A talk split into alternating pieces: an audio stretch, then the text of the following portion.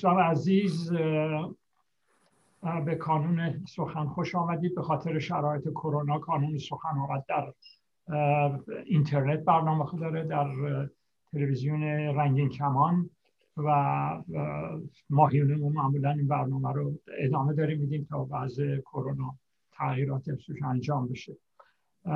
و این در صورت همیشه این گفتیم که کانون سازمان فرهنگی سیاسی و در حدود 27 یا 28 ساله که الان در حال فعالیت و سخنران امروز ما آقای حسین وسال هستن. ایشون بارها در کانون سخن سخنرانی کردن و شاعر نویسنده و تاریخدان. من کتاب های زیادی دارم فقط برای نمونه برای اینکه وقت به اصطلاح سیو بشه. من این چند کتاب میگم یکیش تاریخ معاصر ایران در سجه آفتاب اومد دلیل آفتاب که درباره خدمات زندگی دکتر مصدق کتابی در رابطه با شاه شاهنامه فروز هم گفتم ایشون شاعر هستن و این کتاب آخرشون جمهوری اسلامی رهاورد استبداد به ملت ایران. در صورت تعداد کتاب خیلی زیاده کارهایی که کردن خیلی زیاده. ما فقط صرف جویی می‌کنیم در وقت. خیلی خوش آمدین آقای بسال و شما صحبت کنید 35 دقیقه. درود بر شما و سلام بر بینندگان عزیزمون. برنامه که می‌خوام درباره صحبت بکنیم یک برنامه بسیار وسیعی است که همانطور که فرمودید بنده در کتابی که به زودی چاپ خواهد شد در حدود 900 صفحه در این باره صحبت کردم که چطور شد که ملت ایران به دام این حکومت جمهوری اسلامی افتادن و عامل این وضع خطرناک چه بود؟ که همت بلند دار که ابناع روزگار از همت بلند به جایی رسیدن. یه ملتی وقتی به ترقی و تکامل می‌رسه آزاد باشه بتواند فکر بکنه بتواند نقشه کار داشته باشد و آزاد و سرفراز باشد. تاریخ ایران رو اگر که مرور بکنیم به دو دسته به طور کلی به دو زمان تقسیم میشه. یکی زمان قبل از مشروطیت ایران و زمان بعد از مشروطیت ایران. ملت ایران در طول هزاران سال تاریخ قبل از مشروطیت در حلقه و در زنجیر سنگین استبداد به سر می بردن و هیچگاه از خود اراده نداشتند که بتوانند در امور اقتصادی سیاسی و امور دیگر اجتماعی خود دخالت بکنند. انتظار هم نمی داشت برای که وضع چنان بود و تمام دنیا حکومت های استبدادی بیداد می‌کرد. ولی با یک وضع معجزه آسایی در سال 1285 ملت ایران با شجاعت و درایت هرچه تمامتر و با توجه به امکاناتی که به وجود آمده قیام کرد و ایران رو از حکومت استبدادی نجات داد و حکومت مردم سالاری مشروطه رو که با همه عیب هایی که داشت یکی از مترقی ترین قوانین اجتماعی رو در برداشت و اصول بسیار خوبی رو به ملت ایران ارائه داشت ایجاد شد و در پی و بعد سال 1285 که این معجزه تحقق پیدا کرد ما چهار پادشاه در ایران داشتیم. یکی از اونها مظفر که دوام نیاورد بعد از دو هفته بر سر بیماری درگذشت بعد پسرش محمد علی شاه به سلطنت رسید که وضع او و دیوانگی های او و جنایت های او بر همه روشنه و بعد از اون احمد شاه به سلطنت رسید و پشت و بعد از احمد شاه محمد رضا شاه و محمد رضا شاه به سلطنت دست یافتند. در بین این چند پادشاه بعد از مشروطیت تنها کسی که می‌تواند عنوان پادشاهی داشته باشد و مطابق با قانون اساسی مشروطیت رفتار کرده باشد همان احمد شاه بود. این جوان اگر یا نمی‌توانست و یا نمی‌خواست فرق نمی‌کنه. در امور سیاسی مملکت دخالت نمی‌کرد از وظایف خود پاش رو بیرون نمیگذاشت و حتی آزادگی رو به جایی رسانده بود که وقتی که فرخی یزدی علیه او اتهامی رو در دادگاه مطرح کرده بود. با کمال شجاعت گفت من در دادگاه حاضر خواهم شد و به سوالات بازفورس و قاضی جواب خواهم داد و از خود دفاع خواهم کرد. البته بزرگان جمع شدند و آقای فروخی یزدی رو وادار کردند که از این شکایت دست برداری این درست نیست به سراح مملکت نیست. ایشون هم منصرف شد. یکی دیگه از کارهای عجیبی که در دوران ایشون یعنی انجام گرفت مطابق قانون اساسی این بود که وقتی پدرش دوباره به وسیله انگلیس روسیه و اسلحه روسیه و با کمک ترکمانان به ایران حمله کرد به تا نزدیک ورامین آمد و البته شکست خورد. در اونجا دولت ایران برای سر محمد علی شاه که پدر محمد شاه باشه جایزه تعیین کرد. و ایشون هیچ نفس بر نیاورد. یعنی تا این حد مطابق مطیع قانون اساسی مملکت و مشروطه بود. این بعد از برافتادن غیر قانونی محمد احمد شاه که شهر مفصلی داره رضا شاه بعد از چهار سال ترک تازی در مملکت چون از وقتی که وارد عرصه سیاست شد با هوش و درایتی که داشت دانست که برای رسیدن به سلطنت دو کار لازمه. یکی ضرب یکی زور. این است که بعد از اون که حکم سردار سپهی رو گرفت و چند در زور و زر انداخت. برای زور که این قزاقان رو دور هم فراهم آورد و بعدا جاندارمری و دیگران رو متحد کرد و یه نیروی به وجود آورد نیروی عظیمی که خودش در رأس آن قرار داد داشت و عامل اصلی به سلطنت رسیدنش هم همین نیروی بود که جمع آوری کرده بود و برای, به دست آوردن پول دست به چنگال مینداخت به ثروت هر کسی که در نظر داشت. من جمله اقبال سلطنه ماکویی که خزانه ای داشت که ثروتش آنقدر بیکران بود که جهانگیر شده بود. و این خبر داشت که این شخص چنین ثروت بیکرانی داره. به همین جهت به امیر لشکر آذربایجان دستور داد که با او طرح دوستی بریزه و اون رو بکشه و در این حال برود و گنجینه اون رو تصاحب کنه و بوشهری و دیگران و دیگران که پول فراوانی رو در اندک مدتی فراهم آورد.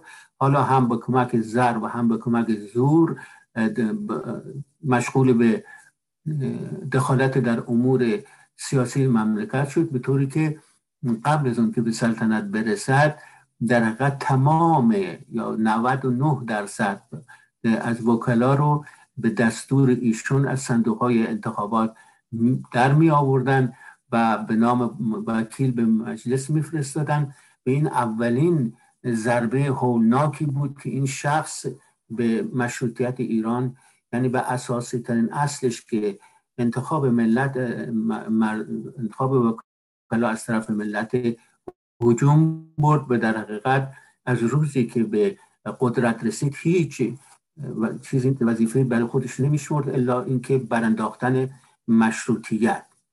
و به همین جهت ایشون با اون مجلس مؤسسان قلابی که تشکیل داد سلطنت رو تصاحب کرد و بعد از مدتی نچندان دور اون حس و حواسی که به جمع آوری املاک داشت باعث شد که دست به تجاوز به اموال مردم بزند که این معروف و مشهور است که ایشون چهار هزار ده از بهترین روستاهای مملکت رو به تصرف در آورد به صاحبان اونها رو یا محروم کرد یا تبعید کرد یا از بین برد. و بعد هم برای اینکه به کلی ریشه مشروطیت رو براندازه غیر از اون که در امور وکلا دخالت می‌کرد در هر وزیر و هر وکیل و هر فرمانداری رو به رأی کامل خود انتخاب می‌کرد. به مردم هیچ توجهی نداشت.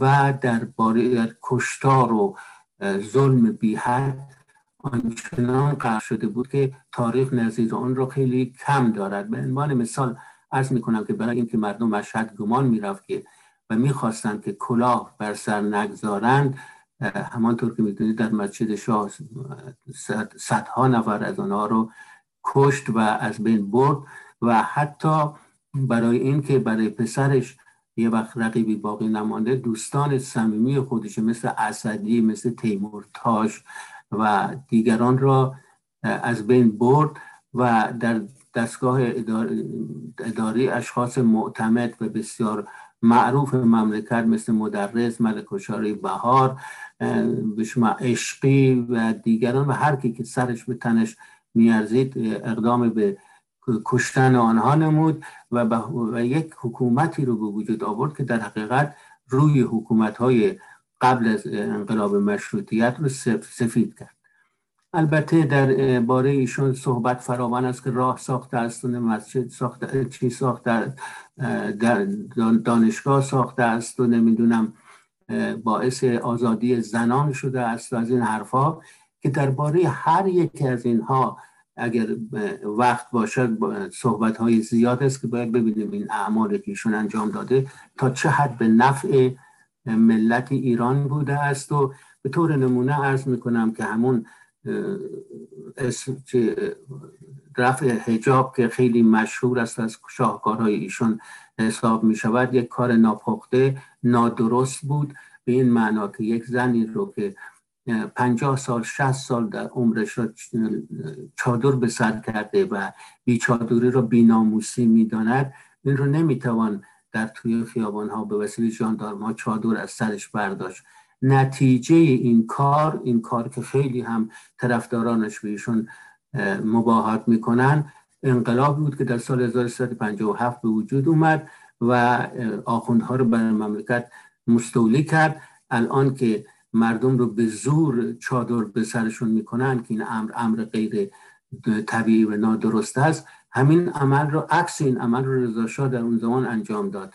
برای که به زور و نمی شود یک اخلاق یک جامعه رو که صدها سال به اون عادت داشته به کلی یک بار برطرف کرده اینها. به این عکس عمل نتیجه اون عملی است که ایشون انجام داده. راه آهنی که ساخته است مورد بحث کارهای دیگه ای که کرده کارخانجاتی که به ایران آورده بهترینش مال خودش بوده و بعد و بزرگترین پارچه بافی ها حتی مهمان سراها و هتل ها و اینها همه از جمله اموال ایشان بود. به طوری که وقتی که از ایران خارج شد این شخص که در اول رسیدن به قدرت جز خانه معمولی و ثروت ناچیزی در دست نداشت در آخر که به تبعید رفت یکی از بزرگترین ثروتمندان جهان و زمینداران جهان بود. خب چنین شخصی که چنین حکومت استبدادی رو بر یک ملتی وارد کرده حتی در سر در خیابانهای تهران وقتی که نامه به صندوق های پست می‌رسید معموران این صندوق ها رو باز می‌کردن و محتویات آن را میخواندن. چه اشخاصی که به طور مزنون می‌شدن و به آن میافتادن و کشته می‌شدن و چه جنایت هایی که حالا در اینجا برای که شاهد بر این گفته های بنده باشد که البته بسیار مفصل است و با قابل بحث وقتی که رضا شاه از مملکت رفت ملت ایران به جای اینکه به سوگواری و عذاب یا ناراحتی بنشیند در توی خیابان ها روزها و هفته ها به جشن و پایکوبی مشهور بودند و دیگر گل و شیرینی تعارف می‌کردن و این بزرگترین دلیلی بر این است که چطور می‌شود که یک شاهی که اینقدر به قول ایشون به مملکت خدمت کرده و شایسته لقب کبیر هست وقتی که می‌رود با وجودی که مملکت در اشغال قوای خارجی است از رفتنش اونقدر شادمانی به وجود می آید به هر حال این شخص به نظر من اصلا نمی‌تواند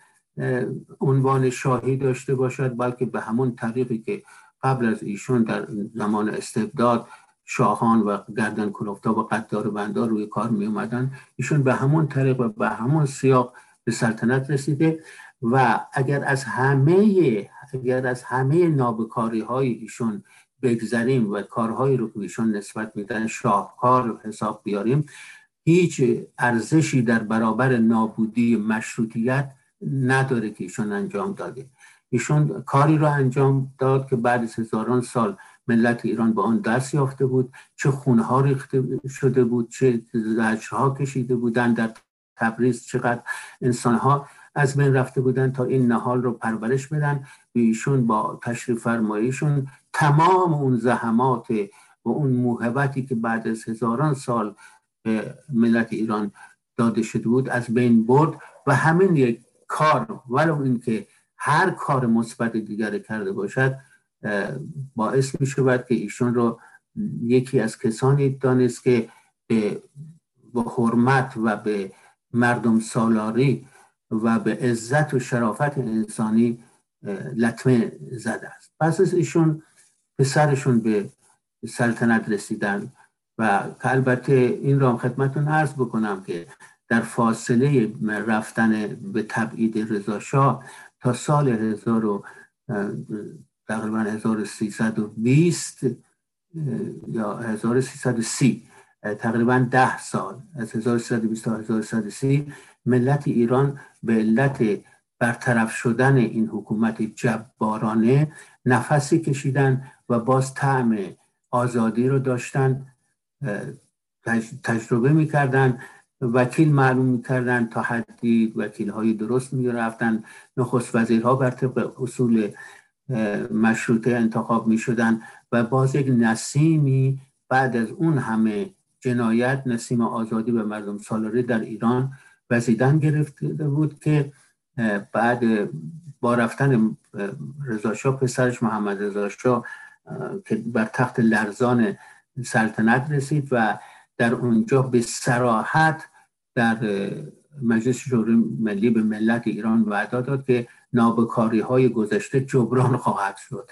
آیا از این سریع تر دیگه می شود مدرکی ارائه داد به این که اگر که ایشون شخص به اون عظمتی بوده به شایسته لقب کبیر بوده چرا پسرش در حکومت خودش در حکومت رسمی خودش میگه خرابکاری های گذشته جبران خواهد شد. پس بنابراین خرابکاری های در بین بوده است. و علاوه بر اون اگر بخواهیم که مطالبی رو که علیه ایشون به وسیله دانشمندان بزرگ داخلی و خارجی نوشته شده است به بیرم خودش کتاب بزرگی می شود دقیقا در این کار هم صورت گرفته به کتاب های پس از دیگری منتشر می شود به جنایات و قارتگری های ایشون برملا میشه. به طوری که خدمتان عرض بکنم که علاوه بر این اموال داخلی که عرض کردم بزرگترین قسمت های مملکت رو به صاحب در آورده بود الان مدارکی پیش آمده است که ایشون در هنگام رفتن میلیون ها دلار پول در بانک های امریکا و سوئیس و انگلستان بوده که بعدا به پسرش منتقل شده است. پس بنابراین تمام کارهای نابخردانه و خلاف قانون اساسی مملکت به وسیله ایشون انجام شده. پس از رفتن ایشون پسرش که بر تخت لرزان سلطنت رسیده بود وعده داد که کارها همه درست می شود و, و چون هنوز اون قدرت رو پیدا نکرده بود به طور در خفا به طور نهانی در فکر رسیدن به همون سلطنتی بود که پدرش داشت. برای اینکه پدرش برخلاف عقل و منطق و هنگام رفتن از ایران به ایشون باز سفارش کرده بود که بر حکومت داشتن شما در گروه دو چیزه. یکی پول و دیگری زور. این است که محمد رضا شاه که در ده سال اولیه اونقدر قدرت نداشت که حکومت استبدادی کامل ایار برقرار بکنه در فکر این افتاد که ارتش رو نگه داره تا در روز مبارا...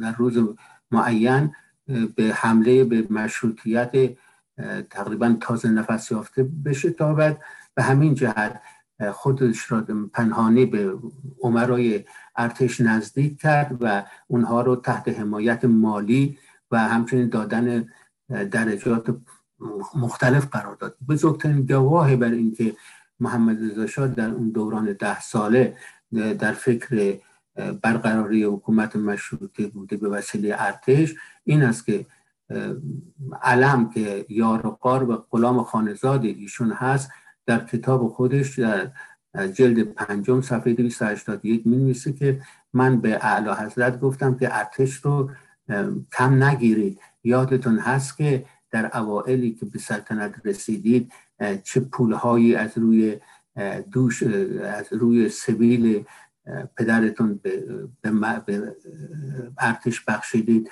ایشون فرمودن البته درست میفرمایید. یعنی این بهترین سند بر این است که ایشون از پولهای مردم که به وسیله پدرش به باد رفته و به خسارت رفته و بعد به اون رسیده پنهانی به عمرای ارتش پول می‌داده و اونها رو جلب می‌کرده تا یک روزی به اون هدف خودش که باز رسیدن به همون حکومت استبدادی پدرش باشه برسه. و این کار اتفاقا اتفاق افتاد. در حکومت ساعد بود که یه شخصی به نام میر فخرایی در روز یادبود دانش افتتاح دانشگاه در دانشگاه حقوق به سمت شاه پنج تیر هم رها کرد که به طور معجزه این همه این تیرها به خطا رفت و تنها یکی از آنها لب بالا به دندان های دو تا از دندان های شاه رو آسیب رسون و این مسئله رو ایشون بهانه قرار داد و به کمک همون اطرافیان عادت کرده به استبداد مثل حکیمی و ساعد و دیگران و دیگران تشکیل مجلس مؤسسان داد. حالا چه ربطی داره به تیر خوردن ایشون و مجلس مؤسسان؟ این رو باید تحقیق کرد. و در اون اصل 48 قانون اساسی رو به طرز مسخره مورد حمله قرار داد. به این معنا که قانون گذاران که اعلی حضرت حضرت شاهنشاه در هرگاه که صلاح بداند هم مجلس شورای ملی و هم مجلس سنا را جداگانه به یک جا می‌تواند منحل نماید. یعنی در حقیقت با این اصلی که به اصل کذایی که به قانون اساسی مملکت وارد شد پایه و اساس مشروطیت به کلی به هم ریخت. و در همین زمان بود که اون نخست وزیر که آقای اسمش الان یادم رفت این نامه مفصلی به شاه نوشت و اعتراضات بسیار جانانه به اون کرد که حمله به این قانون در حقیقت حمله به مشروطیت و به این وسیله مشروطیت داره از بین می رود به هر حال ایشون بعد از, بعد از این کارها و تسلط بر امور مملکت همینطور دنباله کار رو گرفته بود تا چطور بتواند با قدرت اصلی خودش برسه و این مسئله ادامه داشت تا که در اوائل سال 1330 نوبت حکومت به شخص میهن پرست در حقیقت می شود گفت که غیر قابل تصوری در میهن پرستی و ایران دوستی به نام دکتر محمد مصدق منتقل شد.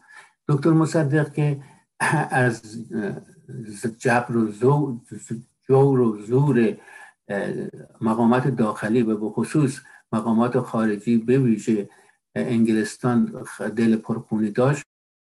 در وقتی که به حکومت رو در دست گرفت دو اصر رو حکومت خودش رو بر پای دو اصل قرار داد. یکی ملی شدن نفت ایران صنعت نفت ایران و دوم اصلاح قانون انتخابات و انتخابات شوراها.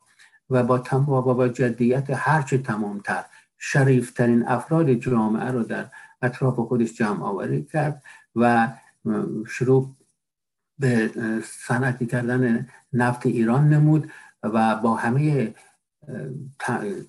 ترسانیدن ها و ضرب زورهای دولت انگلستان به کار خودش ادامه داد و دست از کار نکشید و در همه مجامع یه ملتی که هیچ وسیله دفاعی یا اقتصادی نداشت به جنگ بزرگترین امپراتور اون زمان و مستعمرچی جهان یعنی انگلستان شتاف و عجیب این است که در همه موارد چه در لاهه در دادگاه لاهه و چه در سازمان ملل ایشون رو شکست داد و به محبوبیتی رسید که در تاریخ ایران سابقه نداره و کنون پیش نیومده این شخص بی استثناء یعنی شخصی که در حقیقت نمی شود براش نظیری پیدا کرد آنچنان در مملکت و کار مملکت دخالت می‌کرد و, و به کارهای ملی ایران میپرداخت که تاریخ ایران سابقه نداره. در ابتدای کار که دکتر مصدق به حکومت رسید و اصل جزم داشت که ملت ایران را به افتخار قدیمی خودش برساند و اون اعتبار از دست رفته رو برگرداند و به خصوص لغمه های چرب نف را از دهان انگلستان بیرون بیاورد محمد رضا شاه در حقیقت به علت محبوبیتی که مصدق داشت و برای اینکه بفهماند که خود او هم در این کارهای آمون بر شریک است ابتدا با دکتر مصدق همراهی ظاهری داشت. ولی وقتی که دکتر محمد مصدق پی برد به اینکه همه قدرت کارشکنی محمد رضا در تکیه به ارتش هست و کارهای خلافی که می‌کنه من جمله اسلحه میده به چیزای جنوب به بختیاری ها برای حمله به پاسگاه ها و کشتار فراوان. این است که در معرفی دولت دوم خود مقام وزارت دفاع رو خودش به عهده گرفته بود و شاه چون از این مسئله بر آگاه شد به شدت عصبانیت شد و گفت بفرمایید تا من چمدان خودم رو بردارم از مملکت خارج بشم. مصدق گفت من در خدمت مردم ایران هستم و اگر شما به من اعتماد نه البته این مسلمه که من رئیس دولت هستم. یکی از وزرای دولت هم وزیر دفاع. پس بنابراین وزیر دفاع جزو هیئت دولت در اختیار شما نمی‌تونه باشه و من خودم این وظیفه رو به عهده می‌گیرم. به هر حال کار به استعفای مصدق رسید و بعد ایشون مصدق رو برکنار کردند و شخص دیگری رو به به نخست وزیری برگزیدن که در سی تیر 1330 مردم شریف ایران که خدمات مصدق رو ارج می نهادن قیام کردن و بالاخره دوباره دکتر مصدق به حکومت برگشت و در اینجا بود که دشمنی محمد رضا شاه با مصدق آشکار شد و حتی قصد کشتن اون کرد که این هم این مطالب مطالب بسیار عمیق و وسیع است و در اینجا جای گفتنش نیست. تا اینکه در 25 مرداد 1332 ایشون به وسیله گارد شاهنشاهی ادهی رو معمول کرد که به بهانه تغییر حکومت و نخست وزیر به خانه مصدق بریزن او رو دستگیر یا نابود کنن که البته کار به جایی نرسید و این کودتا بر ملا شد. ولی در 28 مرداد این جاسوس های امریکایی و انگلیسی که شهرش مفصل است به ایران با پرداخت پول به به کار کشیدن همون ارتشی که شاه بر حکومت می‌کرد حکومت تنها حکومت قانونی ملی و پر اعتبار مصدق را از راه انداختن. اینجا یه مطلبی رو من خدمتتون عرض بکنم که بسیاری بحث در این است که آیا اون حکمی که محمد رضا شاه به نصیری داده برای اینکه ایشون را از کار برکنار کنه و مصدق نپذیرفته آیا قانونی یا قانونی نیست؟ از اصول قانونیش که بگذاریم که بحث مفصلی هست که کاملا روشن است که کارش غیر کارش غیر قانونی بوده است. ولی این نکته خیلی جالب است که شاهی که با بیگانگان علیه دولت ملی با جاسوس های بیگانه گفتگو می‌کنه و شبها در در بیرون از کاخ با آنها ساعتها می نشیند و طرح کودتا میریزه. شاهی که قبل از اون آدم ها رو کشته شاهی که هزار کار دیگر انجام داده است. اصلا اصولا شاهی که حکمش روا باشه یا نیست. شخصی که خودش بایستی که محاکمه بشه درباره این کارهایی که کرده چطور می‌تواند حکم برای کسی بفرستد که در خدمت ملت هست؟ خود این امر مثل این است که میگه که ذات نایافته از هستی بخش کی تواند که شود هستی بخش؟ کسی که طبق قوانین سریح مملکت بایستی که از کار بر کنار بشه و محاکمه بشه شخصی که در امور اصلی مملکت دخالت می‌کنه برای خودش هر کاری که دلش می‌خواد انجام میده در انتخاب وکلا دخالت می‌کنه و اینها این خودش به طور طبیعی طبق قانون اساسی از کار برکنار از شخص برکنار شده چطور می‌تواند یک نخست وزیر ملی رو از کار برکنار کند؟ به هر حال یکی از بزرگترین جنایت های محمد رضا شاه همین اقدام به حذف دکتر مصدق کرد که هیچ وقت از تاریخ ایران محو نخواهد شد این خیانت به جنایتی که در حق ملت ایران شده است. به هر حال بعد از اون محمد رضا شاه دیگر هیچ قدرتی رو در مقابل خودش نمی‌دید و به هر کاری که دلش می‌خواست دست می‌زد روزنامه ها رو بست مجلس شورای ملی رو از حقانیت انداخت و به صورت نمایشی در آورد. اموال و درباره اموال دیگه ایشون لزومی نداشت که مانند پدرش خونه ها و یعنی مزاره و روستاهای مردم رو بگیرد برای اینکه پول سرشار نفت به ایران وارد شده بود و ایشون خود را صاحب این پول می‌دونست و هر قدر که می‌خواست از این پول ها استخراج می‌کرد و به نفع خودش ضبط می‌کرد. به طوری که در حال حاضر در حال حاضر پولی که ایشون از بابت نفت از ایران به سرقت برده است بالغ بر از, از یک میلیون که آقای عباس میلانی نمی‌دونم بر طبق چه اساسی این رو گفته است تا سی از یک میلیارد تا سی میلیارد پول در خارج مملکت فرستاده است. و به هر حال از طرفی چون دولت ایران همسایه کشور ایران همسایه چیز بود همسایه اتحاد جماهیر شوروی بود دولت امریکا بسیار به ایران تحت نظر ایران بود و شاه هم بزرگترین قدرت خارجش همین امریکا بود. کندی یک روز با اصراری که شاه خواست به شاه به ملاقات کندی و کندی در اونجا اوضاع استبدادی مملکت ایران رو و وضع فقر و بدبختی مردم رو شون خاطر نشان کرد و اون رو تحلیل کرد که اگر وضع این قرار باشد اون در سلطنت نمی‌تواند بماند. این است که در اونجا از ایشون پنج ماده گرفت که یکی از آنها اصلاحات ارزی بود و و به ایران برگشت و در ایران به عنوان انقلاب سفید چنین مسئله رو ایجاد و راه انداخت به نام انقلاب سفید و در اونجا چون تقسیم املاک مزروعی و همچنین وارد شدن زنان به در رأیگیری و همچنین لازم نبودن نوشتن نام مذهب در تقاضانامه های دولتی. شخصی به نام خمینی رو به تقیان داشت و اون بر روی منبر رفت و با گفته های زننده و تند شاه رو تهدید کرد و در اونجا و پیروان خود رو به قیام دعوت کرد و همونطور که می‌دونید که در سال 1344 عده زیادی از مردم که به دستور خمینی به ایران هم قیام کرده بودند به وسیله نظامیان کشته شدن و به هر حال علم که نخست وزیر بود این چیز شورش رو خوابون ولی این آتش مانند شعله زیر خاکستر باقی ماند و به هر حال و پس از این شاه دیگه بر حتی بر جسارت استبدادی خود اونقدر افزود که کسی جرأت نفس کشیدن نداشت. ساواک نفس هر کسی رو می‌برید. هیچ کس نمی‌توانست در مملکت دخالتی داشته باشد.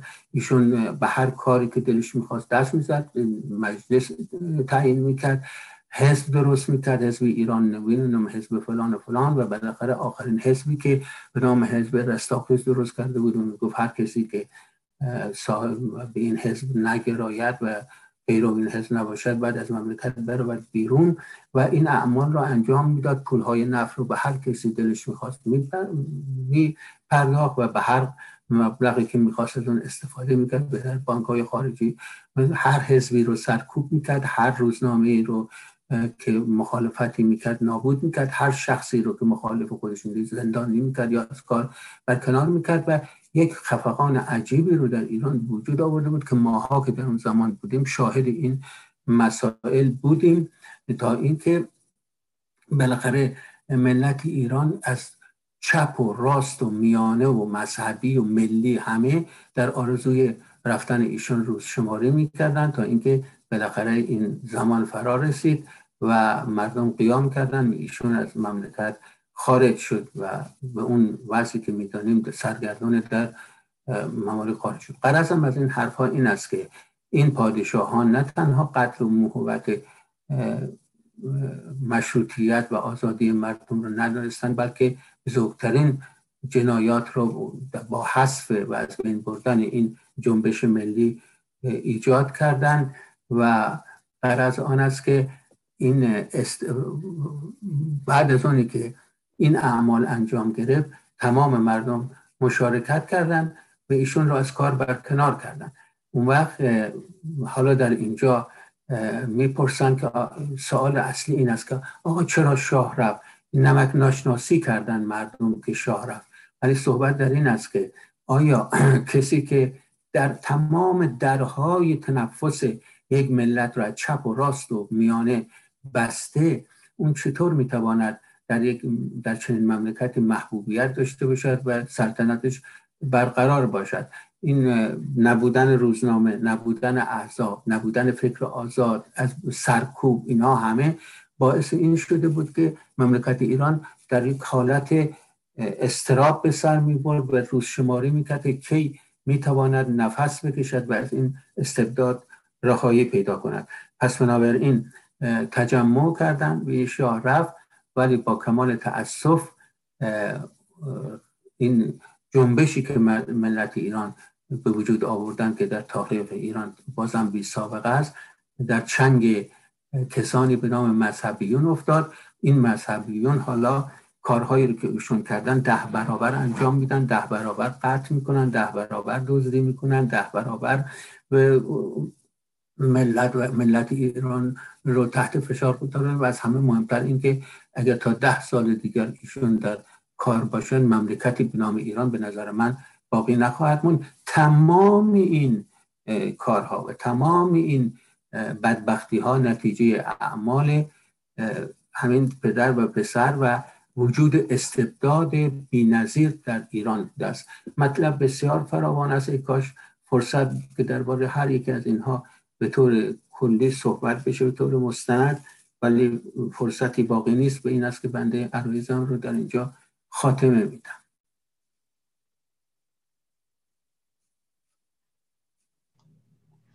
خیلی متشکرم. سوال بسیار جالب بود. به خصوص شما به بعضی از مسائلی جواب دادین که امروز مطرحه که بحث به خصوص بحث رضا شاه. که رضا شاه روحت شاد این صحبت هایی که مرتب داریم میشنویم توی جریانات و طرح داره میشه. بسیار دقیق شما توضیح دادید. من فکر می‌کنم موقعش رسیده بود که این کار انجام بشه برای اینکه به خاطر خیلی از مسائل ملت داخل این جریان نمیشن. زیاد با وجود اعتقاداتی که به این ماجرا دارن و تونستین بازش بکنید و سوال من اینه که امروز که اینها این به اصطلاح جمهوری اسلامی سر کاره و به این ترتیبی که دارن میرن جلو این دفعه آخرشون که دیگه واقعا با افتضاح اینا آمدن سر کار. و در این حال آمدن اصطلاح خشن ترین برنامه را اجرا یعنی رئیسی را آوردن. آقا قبلا یه قیافهایی مثل خاتمی و غیره می آوردن ولی این دفعه دیگه آدمی را آوردن که دیگه آدم کش واقعی تو جریانات شما چه آینده ای دارین می‌بینین برای این ماجرا؟ من خیلی میترسم از این وضعیت که خونریزی به قول عشقی خونریزی بی حساب و شما چی می‌بینید دستان الان که به این وضعیت رسید البته این ترسی که شما دارید واقعی است. هر ملت ایران در حالت خوف به سر می‌بره که بر سر این مملکت چه خواهد آمد. ولی من یه مطلب خدمتون عرض بکنم. هر جنایتی رو که اینها می‌کنن هر عمل غیر خلافی رو, عمل خلافی رو که انجام میدن هر کشت و کشتاری که می‌کنن هر قارتی که می‌کنن نمونهش در حکومت های به پدر و پسر پهلوی با کم و زیاد وجود داشته.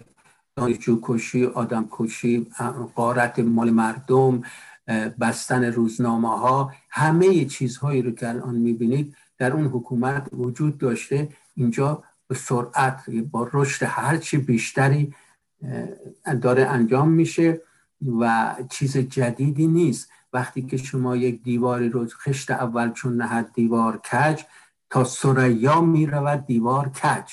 الان حکومت جمهوری اسلامی که میگن آقا این اصلاح بشه و اصلاح حسن اومده حسین اومده حسن و حسین و اکبر احمدشون همهشون مثل همن. همون آقای خاتمی هم از همین نوع این دیگران همشون از یک دست هستن. اینا به راهی رفتن جناب آقای که برگشت ندارن. برای اینکه اینها رفتن در خارج میلیاردها پول خرج کردن. حزب الله به وجود آوردن هشت شعبی به وجود آوردن در یمن دخالت کردن. حالا چطور می‌تونن بینا بگن که نه دیگه ما رفتیم خدا حافظ شما شما خودتون میدو خودتون. این است که با تمام قوا سعی می‌کنن که این نهال هایی رو که کاشتن نهال زهراگین حفظ بشه. کنار آمدن با اینها چه دولت انگلیس و چه اروپا و چه امریکا غیر ممکنه خیلی سخته. معجزه مگر بشه که اینها رو وادار کنن که دست از این کارهاشون بردارن. از طرف دیگر اینها به قدری پیش رو کردن که راه برگشت ندارن. راه برگشت ندارن. می‌دانند که در هر سوراخی که مخفی بشن اونها رو بیرون میآورند و به مجازات میرسونن.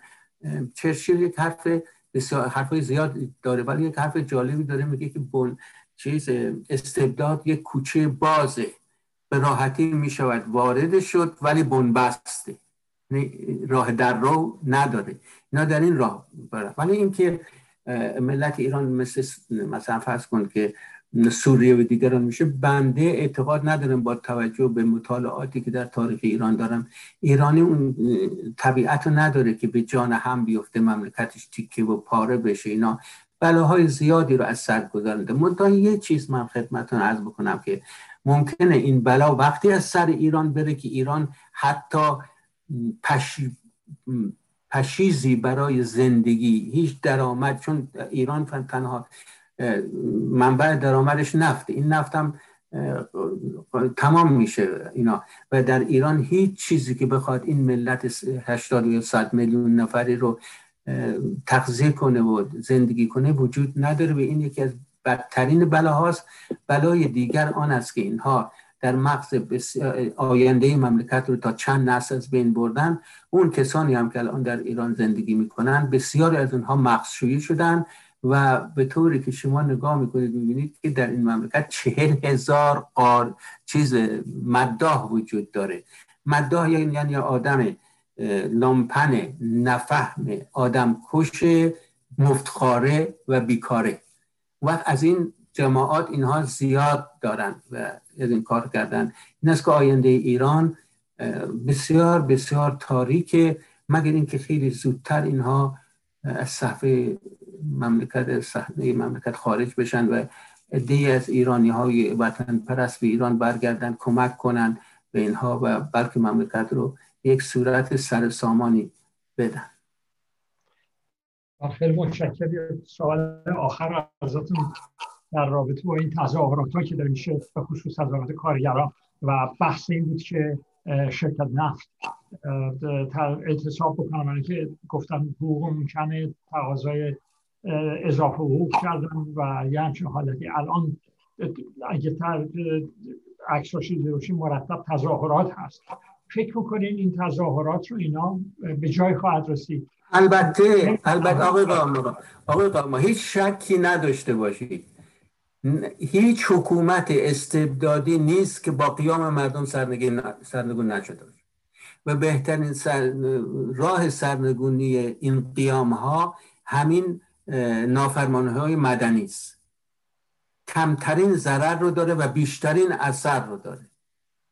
هیچ کس نمی‌تواند یعنی مردم سرباز یا بسیجی یا سپاهی رو وادار کنه بره به تو خونه های مردم بگه چرا نشستید تو خونه هاتون چنین چیزی امکان نداره. ولی به میدان آمدن خطر رگبار هست و خطر کشتار هست که اینا از اون اصلا عبایی ندارن. دلیلش هم این است که میگن که اگر ما شکست بخوریم که ما رو قطع قطع می‌کنن چرا ما حالا که در قدرت هستیم کار خودمون رو نکنیم و به دست خودمون خودمون رو در پنجه قهار این ملت به خشم آمده بندازیم. به نظر من بهترین این این چیزها به هم پی خواهد پیوست. حالا دور یا نزدیک اون رو کسی نمی‌تونه چیز کنه. ولی شک نیست که این تظاهرات به هم پیوسته خواهد شد و در آن صورت است که هیچ نیرویی کما اینکه نیروی چند شاید یه میلیونی نمی‌دونم شاه با اون همه اسلحه نتوانست در برابر قیام مردم کاری انجام بده و راه را کشید و رفت. این سرنوشت برای اینها به طور قطع هست. حالا خدا کنه که هر چه زودتر.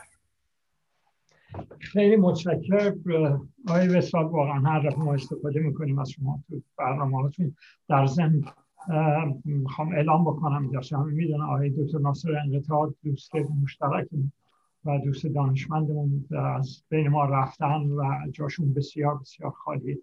در بین ما. و خیلی ممنون ازتون برای این انشاءالله در آینده باز شما رو در برنامه های کانون سخن از شما جناب ما بسیار ممنونم. من نمی‌خوام که مجیز اهل مجیز نیستم.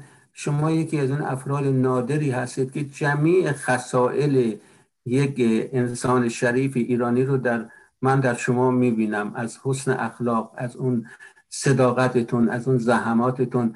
اگر ما حتی ده درصد 15 درصد افرادی مثل شما داشتیم به این روز نمی افتادیم افسوس که علاوه بر همه جنایات این پدر و پسر تمام افراد به دردخور مملکت رو از بین بردن به طوری که در ایامی که اواخر سلطنت محمد رضا شاه شما حتی یک نفر یا ده نفر حالا اگه یک نفر هم کم باشه آدم به دردخور صاحب شخصیتی نداشتید.